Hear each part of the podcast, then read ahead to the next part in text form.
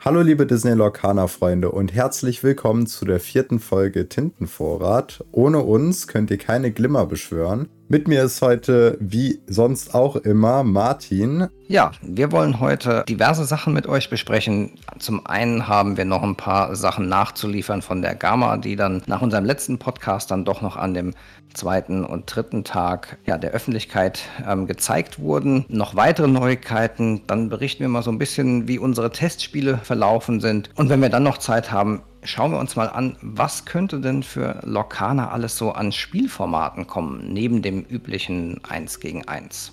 Ja, dann fangen wir am besten direkt mal mit den drei Karten an, die wir in der letzten Folge nicht besprochen haben. Das war einmal The Beast is Mine, Be Our Guest und Mickey the Musketeer. Ja, da haben wir ja endlich mal zumindest eine ähm, Smaragdkarte bekommen mit The Beast is Mine. Auch gleich ein neues Keyword, also so ein Wort, was man immer wieder benutzt, damit man genau gleich weiß mit einem Wort, welche Fähigkeit diese Karte hat. Und das ist Reckless. Für Deutsch gibt es da, glaube ich, noch keine so richtig gute Übersetzung. Zumindest weiß ich die noch nicht. Weißt du die, Raphael? Nee, für Reckless habe ich bisher auch noch nichts gefunden. Also ich habe mir jetzt noch nicht groß Gedanken drüber gemacht, aber. Muss man ja jetzt nicht sich was erfinden, das werden wir noch früh genug erfahren. Auf jeden Fall, die Karte ist dafür gedacht, dass man sozusagen einen ja, Pseudo-Removal-Zauberspruch hat. Also man kann damit eine gegnerische Karte, die man vom Spielfeld nehmen möchte, runternehmen, indem man sie zwingt, in der nächsten Runde des Gegners auf jeden Fall zu challengen, wenn sie das denn kann. Außerdem, jetzt denken wir mal an so einen Mickey, ähm, Brave Little Taylor mit seinen vier Lore-Punkten, ist er dann gezwungen, wie gesagt, anzugreifen und kann nicht questen. Also es kann dann das Spiel um einen Zug verzögern und den Gegner daran hindern zu gewinnen. Also eine spannende Karte für drei Ink und als Song auch ähm, unter Umständen gut spielbar. Und manchmal ist es ja auch einfach genug, wenn man den Gegner nur einen Zug aufhält, weil man dann selbst gewonnen hat. Ja, das stimmt. Also selbst Einzug halt den Gegner aufhalten kann schon sehr stark sein. Gerade weil wir auch wissen durch unsere Testspiele, was so alles in einem Zug passieren kann und wie ja. weit man hinterher hängen kann, wenn man einen Zug verpasst. Ja, also von daher echt ähm, schon spannend. Wobei die nächste Karte ist, glaube ich, so offensichtlicher ähm, gut. Also das ist ja, ja, von Bernstein, die auch ein Song. Genau. Was macht der Raphael? Äh, das ist Be Our Guest und ähm, mit ihr könnt ihr im Prinzip, wenn ihr sie spielt, ist halt ein Song, die auch durch das Tappen oder durch das ja, Erschöpfen eines Charakters mit zwei oder mehr Kosten gespielt werden kann.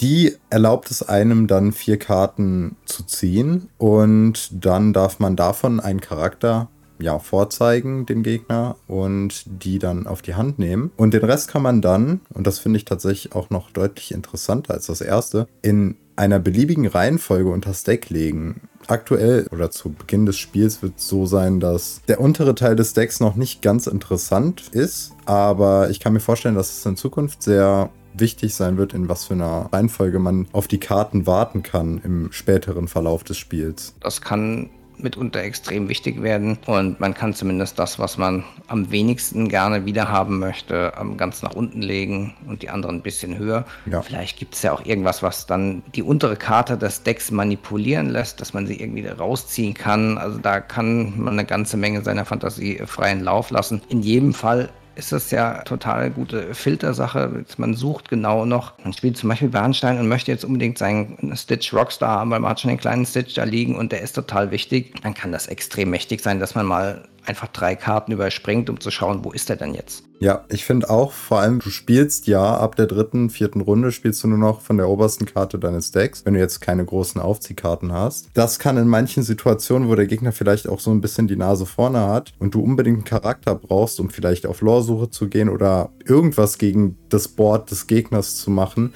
dann kann das schon sehr, sehr stark sein und sehr wichtig. Ja, also wie schon erwähnt, für so eine Swing-Karte wie jetzt einen, einen, guten Stitch oder einfach einen Charakter. Ich denke jetzt mal an Rubin Aladdin, der es ja erlaubt, Lore vom Gegner zu klauen, wenn er den challenged. Sowas kann dann sehr, sehr wichtig werden, wenn genau diese Karte jetzt sein einziger Ausweg ist, um sozusagen nochmal die Kurve zu kriegen. Ja. Also von daher extrem stark. Man kann es mit einem relativ kleinen Charakter singen. Ich glaube, die Karte wird schon ihren Einsatz finden. Mhm. Ja, und dann haben wir noch einen neuen Mickey und unseren letzten Mickey erhalten. Im Prinzip haben wir jetzt einen in jeder Farbe. Das ist der Stahl-Mickey. Erzähl uns doch mal ein bisschen was über den. Ja, also der Stahl-Mickey ist ein Musketier.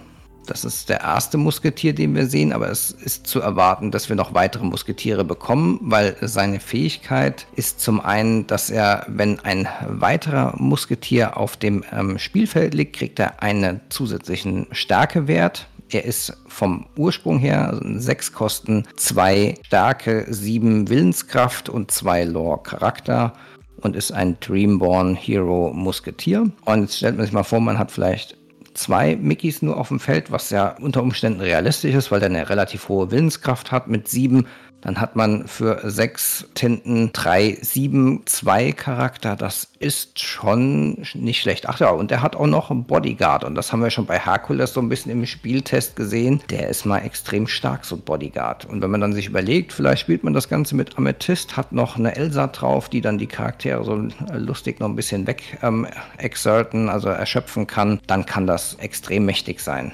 Also ich glaube, eine gute Karte. Ich habe es ehrlicherweise noch nie gespielt, weil irgendwie war es dann entweder zu schnell vorbei oder ich habe sie einfach nicht gezogen. Ich glaube, die bringt was. Ja, glaube ich auch. Und sieben Willenskraft ist unglaublich. Also ich finde das schon extrem stark, gerade als Bodyguard. Und wie du schon meintest, wir wissen ja, wie Herkules performt hat teilweise. Das ist schon sehr, sehr schwierig. Ja, wir haben ja schon ein paar Charaktere gesehen, die relativ hohe Willenskraft haben, so denke jetzt an vor allem die Vajana bzw. Moana, wie sie im Englischen heißt. Aber die hat halt nur einen Angriff und damit kann man meistens nicht so richtig reißen. Mit zwei Angriff bzw. Stärke kann man zumindest äh, so die üblichen ein, meistens sogar zwei Tintencharakter vom Feld nehmen. Und das ist ein riesen Unterschied. Ja, vor allem wenn du, sag ich jetzt mal, zwei oder drei oder vier vielleicht sogar davon auf dem Feld hast. Das ist schon echt krass.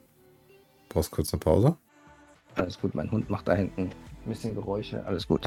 okay. Das passt schon. Hunde ge gehören dazu. Die sind jetzt auch mit hier im Podcast. Geben mir auch meinen Namen, die Whippets. Ja. Ja, ansonsten haben wir eigentlich nur noch ein, ein, kleines Update bekommen. Der Scar, da ist jetzt bekannt, dass der zwei Lore-Punkte hat, hat man so vermutet, aber das ist jetzt auf jeden Fall nochmal so bestätigt worden. Mhm. Und das war's Leider muss man ja sagen, mit den neuen Karten. Wobei, so, ich sag mal, einen gewissen Einblick auf zwei neue Karten haben wir ja bekommen. Ja. Das hat Locana Player auf Twitter geteilt und hat das ausfindig gemacht bei einem deutschen Shop, Taschengelddieb. Da war von der ähm, Illuminous Trove ein Bild abgebildet und auch von diesen dickeren Anleitungen, ähm, die auch so ein bisschen das Spiel noch näher erklärt. Und da war eine Seite zwar unscharf gezeigt, aber da hat man ja zwei neue Karten zumindest vom Namen erwähnt bekommen. Ja, und die beiden Karten, die einigermaßen geleakt wurden, oder so zum Teil zumindest, ähm, wie gesagt, man erkennt jetzt nicht, was sie machen oder wie viel Willenskraft oder wie viel Stärke, wie viel sie kosten. Aber unten in dem Text steht, dass die Karten Tinkerbell, Giant Fairy und Beast Wolfsbane heißen. Genau, und die Tinkerbell, wie auch schon die kleine Tinkerbell, ist ähm, auch ein Stahlcharakter man erkennt auch an dem, ja, an der Textbox unten, dass sie auf jeden Fall eine Flutgestalt sein muss, weil da das Graue so ein bisschen in diese Textbox reinragt und man auch diesen schwarzen Balken hat, wo normalerweise der dunkelgraue Balken ist. Das ist ja das Typische für die Flutgestalten. Mhm. Man meint auch zu erkennen, zwei Lore wahrscheinlich, vielleicht auch drei. Und es ist auf jeden Fall ein Charakter. Bei den Flutgestalten wird es ja eher ein größerer Charakter sein, also ich sag mal fünf Tinten aufwärts. Aber wie viel kann man nicht erkennen. Und Wolfsbane, also Beast Wolfsbane, ist ja auch wieder eine Smaragdkarte. Die hätte ich natürlich total gerne gesehen. Und viel mehr. Erkennst du da noch was? Ja, vielleicht die Legendenpunkte. Aber ansonsten ja, du kannst halt unten im Text theoretisch ein bisschen was lesen, aber was Neues steht, da jetzt auch nicht. Nee, ist hm. schwer zu entziffern. Also das ist schon gut unkenntlich gemacht. Aber immerhin haben sie mal einen Teaser auf die Karten bekommen. Was denkst du eigentlich, wie viele Flutgestalten in jeder Tinte sind? Nur eine oder vielleicht sogar zwei? Ähm, so wirklich damit auseinandergesetzt habe ich mich gar nicht. Wie viele sind denn aktuell bekannt in den Tinten? jeweils immer nur eine. Also wir haben die Aurora, wir haben den Aladdin, mhm. dann haben wir den Stitch und das war's, glaube ich. Hört sich schon danach an, als würde, würde es nur eingeben. Wobei, Also es könnten ja auch zwei werden, weil legendäre Karten, was ja die Flutgestalten bisher nicht sind, haben wir ja auch schon zwei auf jeden Fall mindestens pro Tinte, weil wir in mhm. Rot, also Rubin, haben wir schon den Mickey und den ähm, die große Malefiz. Genau. Die sind ja auf jeden Fall beide legendär. Also könnte auch sein, dass wir da zwei Flutgestalten haben. Ich kann es ja nicht sagen, aber es sind ja auch mit die spannendsten Gestalten und die spannendsten Karten so. Zumindest ja. denke ich das.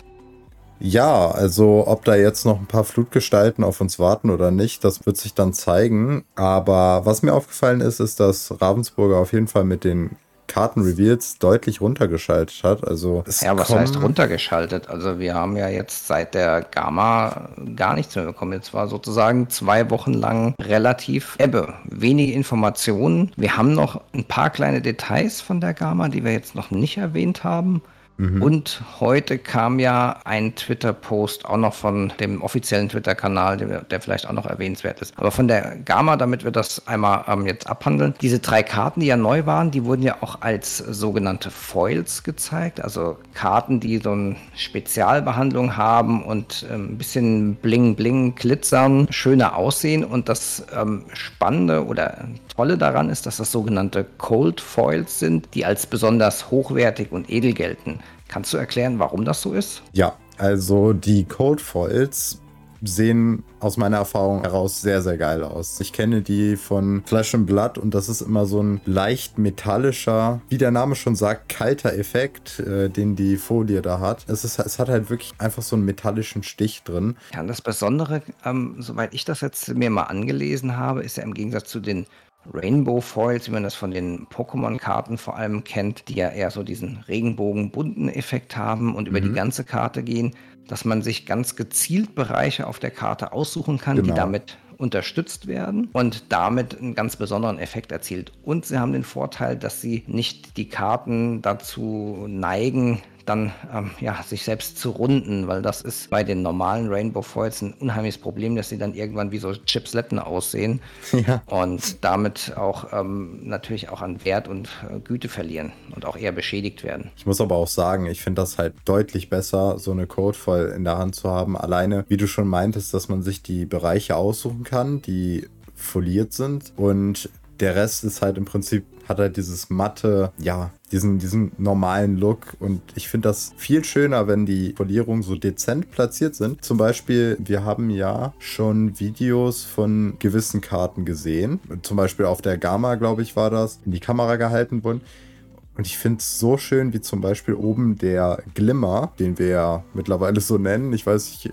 wahrscheinlich immer noch keine offizielle Bezeichnung dafür, aber diese, dieser Kreis um die Ressourcen, dass alles drumherum nicht voll ist, aber dann dieses dieses goldene Logo halt im Prinzip raussticht, wenn man es ins Licht hält. Und das finde ich unglaublich schön. Finde ich ja, deutlich besser. Super edel aus, ja. ja. Ja, gilt ja auch als mit die edelste und auch ja, teuerste Folierung, muss man sagen, aber halt auch die am widerstandsfähigsten. Also da haben sie sich schon nicht lumpen lassen, dann ist zumindest so ein bisschen der Preis vielleicht gerechtfertigt. Man kriegt ja auch wirklich eine von diesen dann wirklich schönen Karten pro Booster, den man aufmacht. Genau, da wird jetzt auch wirklich bestätigt, man kann theoretisch aus einem Booster drei legendäre Karten ziehen, wenn man das unheimliche Glück hat. Also das in war beiden vermutet worden, aber es ist bestätigt. Genau, weil es gibt ja zwei Rare-Slots. Da können sowohl Rares als auch alles, was da drüber kommt, drin sein. Und dann haben wir noch ein Foil-Slot, da kann in Foil alles drin sein, also egal welche Rarität. Und ja, da ist die Möglichkeit auf jeden Fall offen, dass man da in jedem Rare-Slot jeweils eine Legendary zieht und dann noch so viel Glück hat, dass man als Foil noch eine Legendary zieht. Ja, und was zu den generell Karten noch kleine Details aus so einer ähm, Frage- und Antwort-Session mit den ganzen Spielehändlern rauskamen, fasse ich jetzt einmal ganz schnell zusammen. Also es wird wie auch vermutet, keine sogenannte Reserve List geben. Also es werden die Karten gedruckt und wenn man denkt, okay, weil irgendeine Karte extrem stark ist oder für das Spiel so wichtig ist, dass sie der Mehrheit zur Verfügung gestellt werden sollte, dann können sie jederzeit die Karten neu drucken und ähm, behalten sich das auch vor. Ist für Sammler und Leute, die damit Geld verdienen wollen, vielleicht weniger spannend, für den Spieler aber extrem gut, weil das die Preise dann auf dem Sekundärmarkt, zum Beispiel Card Market oder in Amerika TCG Player, schön weit unten hält und das ganze Spiel auch erschwinglich macht. Was auch noch so als ja, Info für die Fachhändler und für die kleinen Stores extrem wichtig war, ist, dass die ersten sechs Sets allesamt zwei Wochen vor dem Massenmarkt, also in den großen Kaufhäusern oder so, exklusiv in den Spieleläden erscheinen. Das ist schon ein Riesen-Commitment, anderthalb Jahre da die Stores so zu unterstützen, bis sie ihre Playerbase haben und dann vielleicht auch nicht mehr darauf angewiesen sind. Das finde ich schon ein extrem gutes Commitment und das kam auch sehr, sehr gut an. Ja, ansonsten Multiplayer wird unterstützt ohne große Regelerweiterungen. Gehen wir nachher bei den Formaten, denke ich, noch mal ein bisschen näher drauf ein. Ja. Und was ich auch ganz gut finde, obwohl das Spiel einfach ist und ja auch mit Disney, wie wir schon häufiger gesagt haben, auch Kinder, Jugendliche abholt. Es ist ein Spiel, was primär erstmal für Erwachsene designt ist, haben sie explizit auch nochmal gesagt. Also man kann das zwar einfach spielen, aber die Spieltiefe ist wohl doch, wenn man da tiefer reingeht, so fühlt sich das ja auch bisher an, sehr gut. Und es ist nicht ein, ja, ich sag mal, Kinder-TCG. Ja, also ich muss sagen, es, die Regeln waren super schnell verständlich. Ich kann natürlich jetzt auch nicht sagen, ob es nur daran lag, dass ich schon jetzt jahrelang TCG spiele und mit den Grundprinzipien vertraut bin. Aber so vom, vom, von der objektivsten Sicht, aus der ich drauf schauen kann, ist es halt super easy zu verstehen. Und ich meine, du hattest bisher schon ein bisschen mehr Erfahrung, neue Leute, die halt nicht so viel mit TCG zu tun haben, damit reinzuholen. Ja, nicht und Leute, sondern eine, um ganz genau zu sein. Aber meine Frau hat das auch, die wirklich noch nie ein TCG gespielt hat. Ähm, innerhalb kurzer Zeit ein Probespiel mit offenen Karten und dann waren die Grundsachen klar. Ja. Ja, natürlich, dass man dann wie man Mulligan macht und so weiter. Das muss man dann mit der Zeit erst lernen. Aber ähm, das geht total schnell. Man kann sehr schnell einfach zusammen spielen und den Rest lernt man ja dann sowieso mit jedem Spiel ein bisschen mehr dazu. Das geht uns ja auch genauso, bis man weiß, wie sind Interaktionen, welche Fähigkeit ist für was für ein Deck vielleicht günstiger. Ähm, na, also dann kommen dann so Sachen raus wie, ich dachte am Anfang, als die ersten Karten gesehen habe, das Challenger, ähm, ja, ganz klar, Agro-Deck, Stärke wird erhöht. Nö, das ist eher eine Kontrollfähigkeit, weil du das genau brauchst, ja, um die gegnerischen Karten wegzunehmen und nicht um ja. deine Lore einzusammeln. Und das merkt man dann so mit dem Spielen relativ schnell. Und von daher ist das einfach zu lernen und schwer zu meistern, wie das so ja auch sein sollte. Genau. Ja, und sonst gab es noch einen letzten wichtigen Punkt, nee, zwei sehe ich. Einmal, dass das Organized Play wirklich alles ähm, bei Ravensburger vor Ort bleibt, also nicht irgendwie an eine Sekundärfirma abgegeben wird. Und was die ähm, Händler und Wiederverkäufer wiederum gefreut hat, ähm, ist, dass die Boosterboxen, die werden rumherum so eine Abziehlasche haben. Und mhm. das ist für diejenigen, die sagen, okay, ich stelle mir sowas irgendwo in den Keller oder an einen trockenen, sicheren Ort und hole das in zehn Jahren raus und verkaufe das insofern wichtig, dass es extrem leicht nachzuweisen ist, dass das Ding noch nie offen war. Wenn man diese ja. Plastikfolien hat, die da drumherum sind, ja, die kann man abmachen, wieder dran machen. Ja, die kann man theoretisch wieder zuschweißen und. Ja, aber diesen äh, Abreißpapierstreifen, ähm, den wieder dran zu bekommen, dürfte extrem schwierig sein. Ja, also man findet Mittel und Wege für alles, aber ich glaube, das wird schon sehr, sehr schwierig, das hinzubekommen. Ich glaube nicht, dass das äh, irgendjemand machen wird. Wie gesagt, bei diesen Folien um, um die Displays aus anderen Spielen, wie wir sie kennen. Also da steckst du ja kein, keine tausende Euro rein, um das da wieder zuzubekommen. Ich weiß ja. nicht. Das kriegst du einfach mit, mit einem Feuerzeug wahrscheinlich, naja, mehr oder weniger hin, aber bei Papier ist es dann ein bisschen schwieriger, das äh, ja, die Fasern wieder zusammenzubekommen. Ja, und das ist ja so ausgestanzt. Also das wird man nicht wieder richtig zusammenzubekommen. Da muss man so eine ganze Box irgendwie neu produzieren. Das wird dann schon richtig aufwendig, dass das also zumindest nicht Hans und Franz machen kann, sondern das muss man dann auch wirklich im großen Stile wollen, um sich da die Mühe zu machen, das zu fälschen. Ja.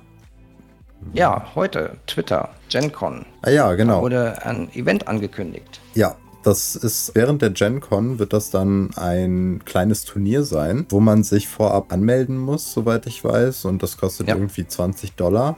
Also ungefähr der Preis, den so ein Deck, so ein Starterdeck hat. Und da kann man sich dann vorab anmelden. Dann bekommt man, wenn man dort ist, die es gibt an einem Tag ist dieses Turnier, da bekommt jeder, also es ist ein Starter-Deck-Tournament. Mhm.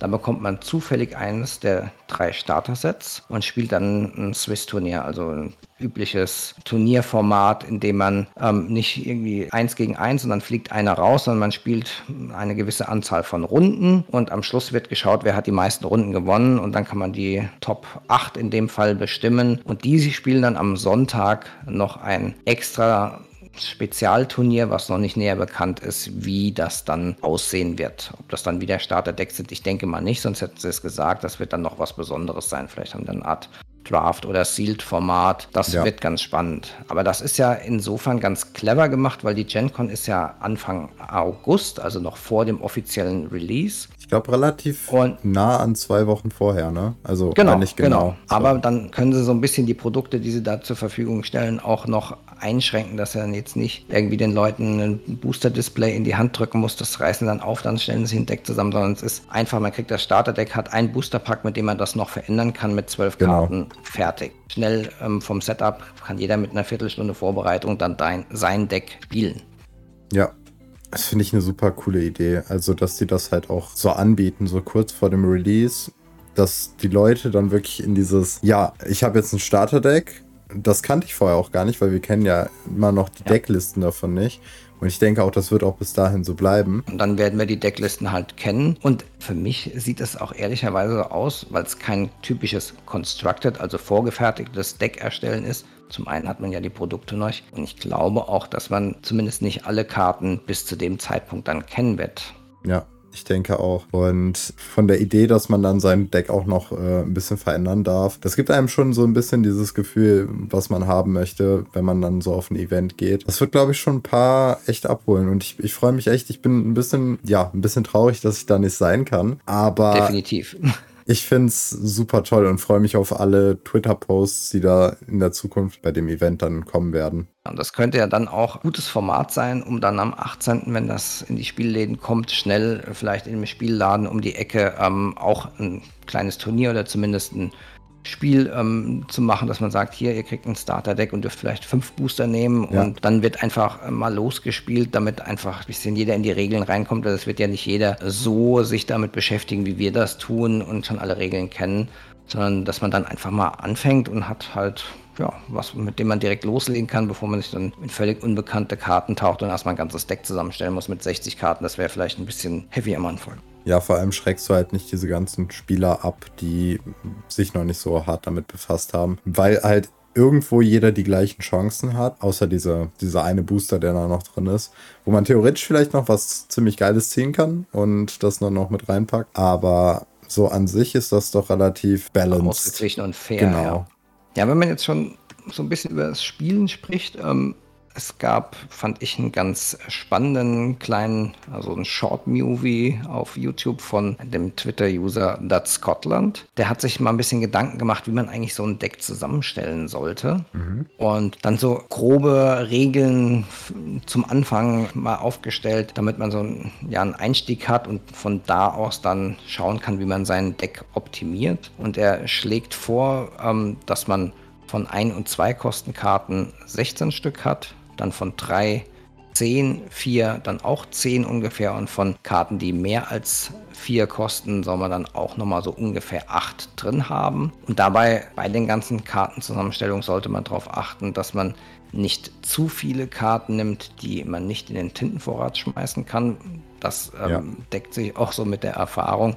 Er nennt da 12, das sind ja dann ähm, ungefähr 20 Prozent, ja, ziemlich genau 20 Prozent vom Deck. Und er sagt auch noch, man sollte möglichst acht Karten etwa haben, die nachziehen können oder ja, rampen, also mehr Tinte pro Zug bereitstellen bzw. Shift haben. Genau. Damit hat man dann schon die meisten Karten im Deck glaube ich, abgedeckt und kann dann die letzten, ich glaube, acht, die dann so ungefähr noch fehlen, die nicht in diese Regeln passen, anpassen, je nachdem, wo man seinen Fokus setzen möchte. Und das ist für Anfänger, glaube ich, extrem hilfreich, so einen Leitfaden zu haben, mit dem man starten kann. Ja, also ich habe mich tatsächlich damals auch bei Flash and Blood, das ist halt so jetzt der einzige Vergleich, wo ich mit, mit wirklich Spielen auf Events, gerade beim Draft, da, da gab es auch so eine, so eine Liste, wie man das so ungefähr, woran man sich halten sollte, weil sich da halt wirklich Leute schon Gedanken drum gemacht haben. Und äh, ich finde sowas echt super hilfreich. Also da würde ich ja. auch mal schauen, dass ich meine Decks vielleicht in der Ordnung mal spiele, das vielleicht so ein bisschen anpasse, aber mal gucken.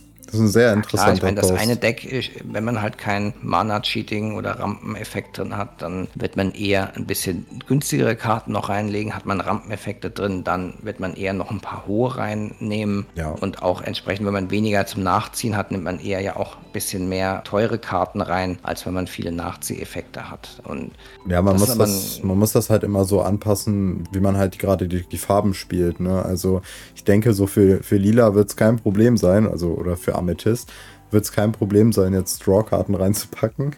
Ja. Ähm, aber aktuell haben wir dann zum Beispiel Saphir, wo man noch nicht viel drüber reden kann, was man da nee, so Aber deswegen ist ja gut, dass man zwei Sachen kombinieren kann, um sozusagen die Schwächen der einen Farbe ein bisschen auszugleichen. Genau. Und wie im richtigen Leben muss man halt irgendwo immer ein paar Abstriche machen. Das ist ja, ja. eigentlich ganz spannend, dass man nicht alle Farben spielen kann, weil sonst würde man einfach die 15 besten Karten nehmen und dann wäre am Schluss ja alles gleich. Und von daher finde ich das extrem gut. Aber obwohl wir aktuell nicht so viele Emerald war das, ne? Emerald, also, ja, Smaragd haben wir nicht viele. Smaragd, das sind genau. jetzt äh, sieben Karten, glaube ich. Genau, mittlerweile mit, mit der Reckless-Karte, also The Beast, Our Beast is Mine oder wie auch immer sie heißt, ähm, sind es jetzt sieben. Und obwohl wir nicht so viele davon haben, ist deine Spielerfahrung damit doch relativ gut, oder? Ja, also ich mag die Karten. Ähm, erstaunlich gut ist die Cruella. Mhm. Das ist halt so eine Karte, die schmeißt du aufs Board und dann greifst du einfach mit, also erkundest du mit ihr, greifst ja nicht an. Weil wenn der Gegner es runternimmt, naja, dann nimmt sie halt einen wieder, den sie auf die Hand zurückspielen kann. Das überlegt sich der Gegner dann zweimal, wenn er dann schon höhere Karten draußen liegen hat. Ja. Das ist für mich tatsächlich entgegen meiner Annahme eine Agro-Karte, weil man mit der relativ ungehindert angreifen kann. Ähnlich ist das ja auch da bei der Katze, Cheshire Cat. Mhm.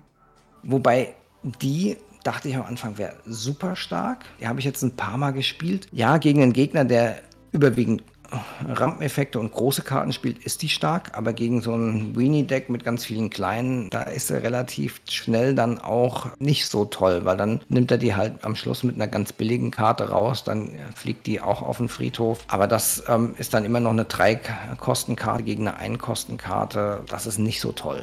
Außer wenn du das kombinierst mit Amethyst weil dann mhm. kann Cheshire Cat schön singen und das ist auch nicht verkehrt. Ja, Wobei ich dann halt auch sagen muss, du musst erstmal mit deinen Billigen an diesen drei Willenskraft, was halt dann wieder so ein, so ein Punkt ist, wo man erstmal überhaupt dran vorbei muss, weil, wie du schon in der letzten Folge meintest, viele der billigeren Karten kommen halt gerade mal so auf zwei. Aber da viele im Moment Stahl spielen und mit Captain Hook, ja. dann ist die halt wirklich ähm, Ja, okay, stimmt. Mit Challenger ist das dann nochmal was anderes. Okay, aber was ist denn aktuell deine ja, Lieblingsfarbe oder was spielst du am liebsten?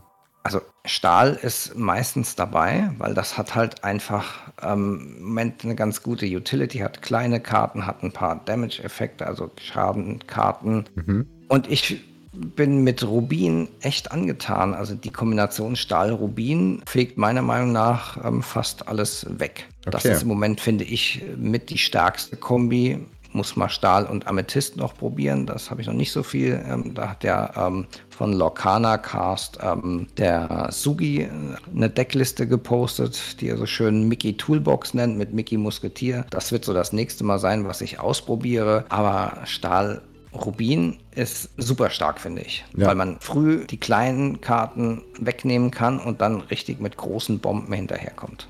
Ja, da ist man schon ganz gut aufgestellt mit den Karten, die aktuell veröffentlicht Ja, und man werden. hat immerhin einen Spiegel, zwar nur den Beast Mirror zum Nachziehen, aber der ist auch super mächtig. Und man sollte, man sollte auch die Kanone nicht vergessen, ne, mit der du am Anfang sehr, sehr viel und auch über das Spiel hinweg sehr, sehr viel wegholen kannst. Gerade mit Captain, mit dem neuen Captain Hook, den wir ja bekommen ja, haben. Genau. Das ist schon verdammt stark. Ja, also ein echt gutes Deck, kann ich jedem mal ans Herz legen. Ich verlinke das dann mal in den Show Notes. Ich habe die Liste abgespeichert auf Lorcania, da werde ich mal den Link mhm. in die Show Notes reinbringen. Wenn wir jetzt schon beim Spielen sind, dann ja, sprechen wir doch direkt mal über die Formate, die es so gibt. Also wir kennen natürlich das Standard-Ding 1 gegen 1, so wie wir es halt bisher immer gespielt haben oder ausgetestet haben. Aber es gibt auch noch den bereits erwähnten Mehrspieler. Da gibt es halt auch verschiedene Versionen. Zum Beispiel jeder gegen jeden äh, ist eigentlich relativ selbsterklärend. Two-Headed Giant, wie du das hier aufgeschrieben hast, habe ich bisher noch nicht gehört, aber es hört sich interessant an. Also alleine der Name schon. Äh, das ist dann ja, so das ist halt so das klassische ähm, Team von zwei gegen zwei oder wenn man den ja. dreiköpfigen Riesen, dann nimmt halt drei gegen drei. So ein ähm, Tag-Team-Ding halt. Genau, dass man halt im Team, meistens sitzen die Spieler dann alternierend. Man kann das dann auch noch ein bisschen verschärfen, zumindest wenn die Teams größer werden, dass man sagt, man hat eine gewisse Reichweite, dass man manche Gegner nicht erreichen kann. Mhm. Also das da gibt es schon ein paar nette ähm, Formate. Wenn man es dann ganz übertreiben will und richtig viele Spieler ähm, nehmen möchte, dann ist das Hydra-Format. Das ist dann halt mehr als drei Teams. Ja, ja da gibt es da gibt's halt auch so verschiedene Sachen, die man, die man halt einfach auch so regeln, die man sich teilweise ausdenken kann, wie zum Beispiel, du kannst nur den Spieler rechts von dir angreifen oder dich nur gegen genau. den verteidigen oder sonst irgendwas. Ich sag mal so, der Fantasie ist, die hat halt hier freien Lauf. Da kannst du Sachen ausdenken, musst halt dann natürlich nur aufpassen, dass du noch so ein Timing mit reinbringst, dass du sagst, mhm. jeder hat halt nur so und so viel Zeit. So, das sind auch Regeln, die man einfach dazu packen kann. Ja, und dann muss man halt schauen, wie viele Karten braucht man dann, wenn man mit so vielen Spielern spielt. Reichen dann die 60? Braucht genau. man mehr? Braucht man weniger? Also das wird sich dann sicherlich einpendeln, weil das wird ganz viel ja wahrscheinlich aus der Community kommen, wie dann diese Formate dann am Schluss sich ähm, festigen. Haben wir bei Magic gesehen. Da ist ja mittlerweile das beliebt beliebteste Format, das Commander. Ja. Das war ja auch so ein Community-Format und ähm, das lief so gut, dass jetzt das eigentlich der, ja, das Hauptformat von Magic ist. Ja, und das haben die auch einfach so akzeptiert. Also, ich meine, das ist ja auch sinnvoll, auf die Community zu hören. Aber ich finde es schon ganz lustig, dass dann die Spieler und die Fans halt einfach sagen können, wir wollen das aber so spielen, weil Magic so an sich macht uns jetzt nicht mehr so viel Spaß. Wir suchen uns jetzt was mit unseren Regeln und so wie wir denken, wie es laufen kann und laufen sollte. Und wenn dann die Firma dahinter darauf hört, ist das schon. Aber da mache ich mir auch keine, keine Sorgen bei Ravensburger. Ja. Also jetzt sowas wie Commander wird wahrscheinlich bei Lorcana am Anfang erstmal nicht sein, weil da ist ja zumindest bei Magic so, dass man dann 100 Kartendecks hat und jede Karte nur einmal drin vorkommen kann. Ja. Das wird dann am Anfang mit zwei ähm, Tinten ein bisschen schwierig. Ja, das stimmt. Ja, aber ähm, im weiteren Verlauf kann das ja durchaus sein. Ja. Andererseits haben wir Multiplayer ja jetzt schon unterstützt von vornherein. Das war ja bei Magic nicht der Fall. Deswegen wurde das ja auch so populär, weil das das typische 3, 4, 5 Spieler-Format war. Ja, bei Magic hast du halt auch nur Commander hinbekommen, weil du wirklich, du kannst ja jede Karte nutzen, die bei Magic jemals rausgekommen ist. Außer ein paar die halt trotzdem ja, gebannt ja. sind. Aber dann hast du auf jeden Fall viel mehr Auswahl und ich kann mir vorstellen, dass sowas ähnliches vielleicht irgendwann bei Lorcana auch kommt, aber da werden noch ein paar Jahre vergehen, bis sowas kommen ja. könnte. Alleine wegen der Auswahl an Karten. Sonst hast du halt ja. auch wirklich immer nur die gleichen Decks. ja, so ähnlich wird das ja auch sein mit den, jetzt neben dem Standard, also den aktuellen Sets. Das wird ja auch ein bisschen dauern, bis wir dann irgendwelche anderen Formate haben. Ja. Kann natürlich sein, dass wir früher oder später irgendwelche Karten gebannt oder eingeschränkt nur spielen dürfen, weil die doch dann zu stark wirken. Aber ansonsten werden wir da an der Front erstmal ein bisschen weniger Vielfalt, glaube ich, haben, weil das Spiel einfach noch so jung ist. Ja, und von einem Format, wo man unglaublich viele Möglichkeiten hat, jetzt zu einem Format, wo man nicht so viele Möglichkeiten hat, rüber geswitcht, nämlich eingeschränkte Raritäten. Willst du mal erklären, was es damit auf sich hat? Ja, letztendlich ist das für die Spieler auch vor allem gedacht, die vielleicht nicht so viel in das Spiel investieren wollen, aber trotzdem ja, ausgeglichene Gegner haben wollen, dass man sagt, hey, wir dürfen nur Commons, das nennt sich dann bei Magic ähm, Pauper oder gibt sicherlich dann noch mehrere ähm, Namen für. Könnte man ja bei Lorcana dann irgendwie Boom oder sowas nennen. Ähm, ja. Äh, darf man nur Commons spielen. Dann gibt es noch die eins mehr, halt Commons und Uncommons. Ist dann sozusagen für die Zauberlehrlinge dann der Apprentice. Ähm, heißt dann, glaube ich, bei Magic Peasant. Und so kann man das ähm, im Prinzip weiterspinnen, dass man sagt, okay, bis Rare darf man auch noch benutzen, aber keine ähm, Super Rare oder Legendary. Also da ist auch wieder der Kreativität ähm, freien Lauf aufgelassen, aber so diese Formate, wo man halt nur die zwei häufigsten Kartentypen benutzen kann, die sind auch extrem populär, weil das hat man ja relativ schnell zusammen. Die sind super billig, sich da ein Playset zusammen zu kaufen, wenn man das möchte. Die kosten dann sicherlich pro Karte nur ein paar Cent. Ja. Weil die jeder in Hülle und Fülle hat, der viele Pakete aufmacht. Und das kann für viele Spieler auch total spannend werden. Kann man auch Turniere mitmachen. Ja, ich fände es lustig, wenn es irgendwann mal ein Format gibt, wo du nur Legendary spielst, wo du so gen genug, genug Karten schon äh, draußen hast, mit denen du einfach ein Deck aus Legendaries baust. Ja, würde ich feiern. Ja, genau. oder zumindest, ähm, man kann ja auch sich überlegen, dass man dann ein Themendeck, was weiß ich, man sucht sich eine IP raus, was weiß ich, man darf jetzt nur Schneewittchen und die sieben Zwerge ja, genau, spielen genau. oder irgendwie sowas. Also da ist ja durch die Story, die man hat, glaube ich, auch nochmal wahnsinnig ähm, viel an Möglichkeiten drin. Ja, und auch halt, da bin ich wieder beim Disney-Universum. Du hast halt diese Geschichten. Du kannst auch zum Beispiel, genau wie du gerade meintest, einfach Filme nehmen und Decks darauf basierend bauen. Und du darfst wirklich ja. nur die Charaktere nehmen, die du in den Filmen auch hast und Items und sonst was. Und der Gegner sucht sich dann halt einen anderen Film aus und dann spielt man halt zwei Filme gegeneinander. Finde ich auch super, ja. super interessant. Also das kann sogar in den ersten drei Sets dann relativ gut möglich sein, weil das ja. ist ja auch das, was sie gesagt haben, dass in den ersten drei Sets sich relativ viele Charaktere, bekannte Charaktere aus Filmen raussuchen und danach ähm, gehen sie, glaube ich, völlig crazy. Ja. Könnte ich mir vorstellen. Da wird es dann deutlich kreativer. Genau ja, dann kann man sich in einem anderen Format zum Beispiel auf ein Set beschränken, zum Beispiel auf das The First Chapter Set in unserem Fall. Das ist ja auch das erste, was wir oder das einzige, was wir kennen. Es kommt noch ein zweiter, also Second Chapter, richtig? Glaube ich, so soll es sein. Also ja. werden ja, wir mal sehen, wie viele Chapter wir sehen, bevor wir dann was anderes bekommen. Das ist halt noch nicht bekannt. Genau, aber im Prinzip ist es so, dass man sich ein Set aussucht, es wird ja vier Sets in einem Jahr bei Lorcana geben, also vier Sets pro Jahr. Und wenn man in ein paar Jahren das The First Chapter Set nur spielen will, dann nimmt man nur noch Karten aus dem The First Chapter Set und spielt nur noch mit solchen Karten und darf keine neueren benutzen. Und ja, das gleiche gilt dann halt auch mit jedem anderen Set zum Beispiel. Das wäre jetzt eine Möglichkeit, das zu spielen. Kennst du noch andere?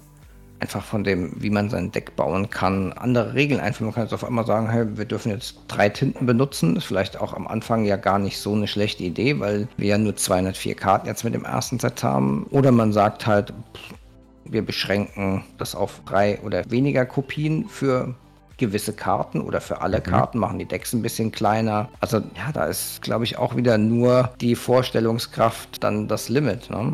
Genau, ja. man kann ja auch mit allen Tinten spielen. Ist ja auch theoretisch vielleicht ein ganz spannendes Format ich denke auch, dass das ein Ding sein wird, dass Leute mit allen Tinten spielen werden. Also es ist Rainbow im Prinzip. Äh, ja, also da wir ja keine Länder da reinpacken müssen, ist es ja ganz genau, einfach. Richtig. Dann guckt man halt mal, das könnte ja auch dann in mehreren Jahren so sein, dass man sagt, okay, wir spielen Set, aber dann darfst du wirklich das ganze Set mit allen Tinten spielen ja. und nicht nur zwei aus dem Set. Also das könnte, glaube ich, ein ganz, ganz lustiges Format werden. Ja, auf jeden Fall. Und wie du schon meintest, weder gibt es Länder, noch gibt es irgendwelche Einschränkungen auf den Karten, die andere Farben im Prinzip ja, es gibt keine Karte, die jetzt sagt, du darfst die und die Farbe nicht benutzen oder sonst irgendwas. Ja, deswegen richtig. zumindest jetzt noch nicht.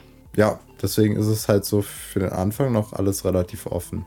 Ansonsten, was auch relativ schnell kommen könnte, ist so diese Commander-Variation, die nicht mit 100 Karten, sondern nur mit 60 Karten Deck spielt. Mhm. Und aber trotzdem dieses typische für den, also beim Commander-Spiel ist halt so, man hat eine Karte, das ist der Commander, der bestimmt dann bei Magic zumindest, welche Farbe man spielt oder Farben man spielen darf. Der liegt in einer sogenannten Command Zone. Darf dort für seine Kosten jederzeit gespielt werden, liegt auch glaube ich, am Anfang sogar schon dort. Ja. Und wenn man ihn das nächste Mal wieder spielen möchte, also wenn der gebanished wird oder verbannt wird, kann man den wieder spielen, den Commander, kostet aber zwei mehr. Genau. Und jedes Mal, wenn man wieder spielt, dann wieder zwei mehr. Und bei dem ähm, Oathbreaker ist es so, dass dann äh, zwei Karten da in dieser Command Zone liegen. Und dann könnte man zum Beispiel sagen, wir legen ähm, da eine Flutgestalt rein, weil das sind ja so, oder eine Legendary, eins von beiden, das sind ja immer sehr ikonische Figuren. Und dann vielleicht noch einen Song, dass man zwei verschiedene Karten hat, die irgendwie eine spezielle Eigenschaft haben. Songs sind ja so die Spezialaktionen vom ersten Set. Das würde, glaube ich, relativ viel Sinn machen. Ist dann normalerweise ein Singleton-Format, ob man das dann so beibehält oder sagt, ja, machen wir ein bisschen anders, dann, aber Singleton, alle Farben könnte dann schon Ne, alle Farben funktioniert nicht wegen den beiden Karten, aber also da muss man dann auch mal ein bisschen überlegen, wie man das dann auf Lorcana strickt. Aber ich glaube, das ist spätestens nach zwei, drei Sets gut spielbar und wird, glaube ich, auch eine Menge Spaß machen. Ja, denke ich auch. Also ich würde mir auf jeden Fall Friends of the Other Side würde ich mir da reinpacken als Karte. Ja. Immer Card Draws. Du halt auch ein paar große Karten haben, mit denen du singen kannst dann nach und ja. nach. Ja, und dann haben wir noch die ganzen Limited-Formate. Die sind ja auch super spannend. Ja. Das ist ja das, wo man eigentlich seinen besten Deckbau-Skills zeigen kann, oder? Das magst du ja auch, glaube ich, richtig gerne. Ja, also da hätten wir zum Beispiel Draft oder Sealed. Beides hat diese Punkte, die ich so gerne ähm, an solchen Events mag. Du hast Karten, die du vorher, mit denen du vorher nicht rechnest, und da musst du in dem Moment, in dem du ja die Sachen öffnest, ein Deck daraus zaubern. Und auch die ganzen Informationen, ich finde das so super beim Draft, was für Informationen du aus, aus, aus den weitergereichten Karten herausholen kannst. Ähm, aber ich erkläre das erstmal kurz. Beim Draft ist es so, dass erstmal geschaut wird, wie viele Leute nehmen am Event teil und dann werden Booster verteilt. Dann bekommt jeder, sage ich jetzt mal, hier fünf Booster oder ich denke mal sechs, das passt da eher. Dann macht jeder gleichzeitig eines dieser Booster auf, nimmt sich eine Karte raus und reicht es an den Nebenmann weiter, also die restlichen Karten. Dieser nimmt sich dann auch eine Karte raus und gibt die restlichen Karten dann wieder weiter. Und von rechts kommen dann wieder Karten rein. Also der rechte Mann gibt dann einem wieder das Pack, was er geöffnet hat, mit einer Karte weniger. Man selber nimmt auch eine Karte äh, raus und gibt dieses Pack dann auch weiter. Und so sammelt man sich im Prinzip Karten zusammen, um dann ein Deck draus zu bauen. Und dadurch, dass man vielleicht wenn Lorcana mal rauskommt, weiß, was für Karten so in einem Booster drin sind, also was so die Verteilung ist, wie viele grüne Karten, wie viele gelbe Karten drin sind, kann man ein bisschen Informationen rausholen, was die Leute um einen herum spielen. Und das finde ich super interessant. Hattest du schon bisher Erfahrung mit Draft? Ähm, außer ähm, in digitalen Format äh, nein. Aber finde ich auch extrem spannend, weil man so ein bisschen auch Mindgames spielen kann. Was gibt der mir jetzt an Farben immer weiter? Kriege ich von da drüben immer nur grün und rot noch weiter? Okay, dann müssen irgendwie die zwei vorne dran vielleicht die anderen abgreifen. Genau. Entsprechend kann man ja dann auch überlegen, hm, was kann der nach mir spielen, was habe ich. Da ist ja dann auch wirklich so die Sache, nehme ich jetzt was, was mir weiterhilft oder habe ich schon so viele gute Karten, dass ich vielleicht Sachen rausnehme, die meinem Gegner vielleicht mehr helfen können und versau mir dadurch sozusagen einen Zug aus dem Deck. Das ist, aber, man, ähm, aber man schwächt dann im Prinzip auch die Karte oder, die, die Decks der Gegner, indem ja, man genau, halt also gezielt Karten rausnimmt, wo man weiß, die spielen die gerade, nur um dem anderen halt im Prinzip dann dieses Beinchen zu stellen. Oder ähm, die eigene Sammlung dann zu komplettieren, weil am Schluss behält man dann ja die Karten. Wenn das jetzt irgendwie das die Karte ist, die man noch braucht, oder irgendeine so mega Chase-Karte und das Event vielleicht jetzt nur eher Fun ist, dann kann man auch mal so eine Karte einsacken, obwohl man sie gar nicht spielen wird, ähm, weil sie halt einfach einem für die eigene Sammlung dann für ein Constructed Deck irgendwie fehlt. Genau. Ja, das ist Draft. Also man baut sich dann im Prinzip aus diesen Karten, die man dann aus den Boostern gezogen hat, ja, ein Deck zusammen. Äh, das macht man natürlich auch, das, was ich gerade erklärt habe, macht man natürlich auch mit den restlichen Boostern. Also sobald ein Booster dann durch ist, macht man das nächste auf, gibt das dann auch wieder weiter, nimmt sich eine Karte raus. Und am Ende hat man einen Stapel Karten, die man sich aus den Boostern rausgeholt hat und baut sich ein Deck. Und im Gegensatz dazu gibt es dann auch noch das Sealed-Format. Das ist dann so, dass man diese sechs Booster bekommt. Man gibt sie nicht weiter, sondern man macht alle sechs Booster auf und daraus baut man sich dann ein Deck. Ist auch wieder random, was man dann da bekommt. Aber am Ende hat man sein selbst erstelltes Deck aus den Farben, die man sich gewünscht hat. Man hat ja es ist viel übersichtlicher. Ist ja auch meistens, glaube ich, ähm, sind weniger Karten in dem Deck, oder? Ich glaube, bei Magic sind es dann 40 Karten anstatt 60 Kartendecks. Einfach weil man ja auch eine begrenzte Anzahl an ja. ähm, Karten zur Verfügung hat. Ja, also auch von Flash and Blood spielst du dann mit den Young Heroes, bedeutet, du spielst mit einem 30-Karten-Deck statt mit einem 60-Karten-Deck. Okay. Aber Und da es gibt glaube ich, auch keine Restriktionen, ähm, wie viele Kopien man von jeder Karte reinmachen kann. Genau, oder? richtig das ist auch noch ein Punkt. Äh, erstens gibt es keine Restriktionen. Das heißt, du kannst zehnmal die gleiche Karte reinpacken, auch wenn die Regeln an sich erstmal sagen, drei Karten, äh, nee, vier, vier Kopien einer Karte sind erlaubt. Aber beim Draft, also sowohl beim Draft als auch beim Sealed, darfst du so viele Kopien reinpacken, weil du halt auch einfach nicht kontrollieren kannst, wie viel du, wie viele Karten du von einer Karte ziehst oder wie viele Kopien. Und dazu kommt auch noch, dass soweit ich weiß, bei den Draft oder bei den Limited-Formaten es so ist, dass du auch gebannte Karten benutzen darfst. Einfach weil du halt auch nicht wie gesagt, wieder ja. nicht die Möglichkeit hast, auf andere vielleicht auszuweichen, weil die dann in dem Punkt wahrscheinlich auch nicht so stark sind, weil dir ganz andere Karten fehlen, die diese Kombis ermöglichen, die Karten Richtig, ja. gebannt werden lassen. Und das ist dann halt einfach ein bisschen der Glücksfaktor dabei, wenn du eine super mächtige Karte bekommst, dann ist das halt nun mal so. Ja, genau. Aber es ist ein super spannendes Format. Man kann das Ganze ja, wenn man jetzt mal ein bisschen weiterdenkt, auch ähm, ja, für ich sag mal, Familienkreis machen oder für feste Spielrunden, dass man sagt, man stellt eine Zahl X an Karten zusammen und es wird immer aus diesem Kartenpool rausgedraftet. Ja. Das kann man ja auch machen. Das ist dann, glaube ich, Cube heißt das. Ähm, auch ganz beliebtes Format, weil man halt sozusagen für einen Spieleabend einfach eine Box mit keine Ahnung, 300, 400 Karten mitnimmt und dann wird da draus gedraftet und ja. zusammengestellt. Und es ist dann auch ein bisschen Chancengleichheit unter den verschiedenen Farben, dass da das so ein bisschen aufeinander abgestimmt ist. Das ja. ist dann wie so ein, ich sag mal, wir packen das Brettspiel aus und da ist schon alles drin und damit spielt man und das ist einigermaßen in der Balance. Ja, das muss ich sagen, das macht sehr viel Spaß. Also das ist wirklich ein Format, das ist auch nochmal so eine Sache, die ich mit einem Kollegen sehr oft mache, mit Yu-Gi-Oh! Karten, aber ganz alten Yu-Gi-Oh! Karten. Und da haben wir so unsere Tinbox und da sind alle möglichen Karten drin. Ähm, also wir haben dann im Prinzip verschiedene Tinboxen. Wäre auch vielleicht dann sinnvoll, das mit Lokana zu machen, wo man in der einen halt Charaktere hat, in der anderen hast du dann Aktionen und in der anderen hast du dann, weiß ich nicht, Songs oder so. Und dann ziehst du halt eine gewisse Anzahl aus jeder raus. Einfach damit du halt jetzt nicht ein Deck voller Songs hast, aber den du spielen kannst. Ja, ja, ja. Und das macht unglaublich viel Spaß, da unglaublichsten Decks aus, zusammen zu, zu würfeln. Und da kannst du halt auch sagen, wenn das halt so mit den Tinten an sich nicht klappt, kannst du einfach sagen, okay, dann benutzen wir drei oder vier Tinten. Und das ist halt unheimlich gut, um jemanden, der vielleicht bisher das noch nicht spielt, einfach zu sagen, komm, wir spielen mal eine Runde, du brauchst ja. keine eigenen Karten, ich bringe einfach jetzt mal was mit. Genau. Und vielleicht nicht zwei vorgefertigte Decks, was natürlich auch immer geht, aber so noch ein bisschen, wenn man sich schon mit Kartenspielen auskennt, aber das speziell noch nicht gespielt hat, kann man da ja dann doch ähm, ganz gut meistens äh, abschätzen, was passt da zusammen. Also das ist auch ein extrem schönes Format für einen Spielabend, vielleicht auch für die mehr casual unterwegs sind, aber trotzdem ein bisschen Interesse an so Sammelkartenspielen haben. Ja. Also pff, da sind echt äh, viele Möglichkeiten. Ich glaube, wir können ähm, bis zur Rente jetzt dann Lokana spielen.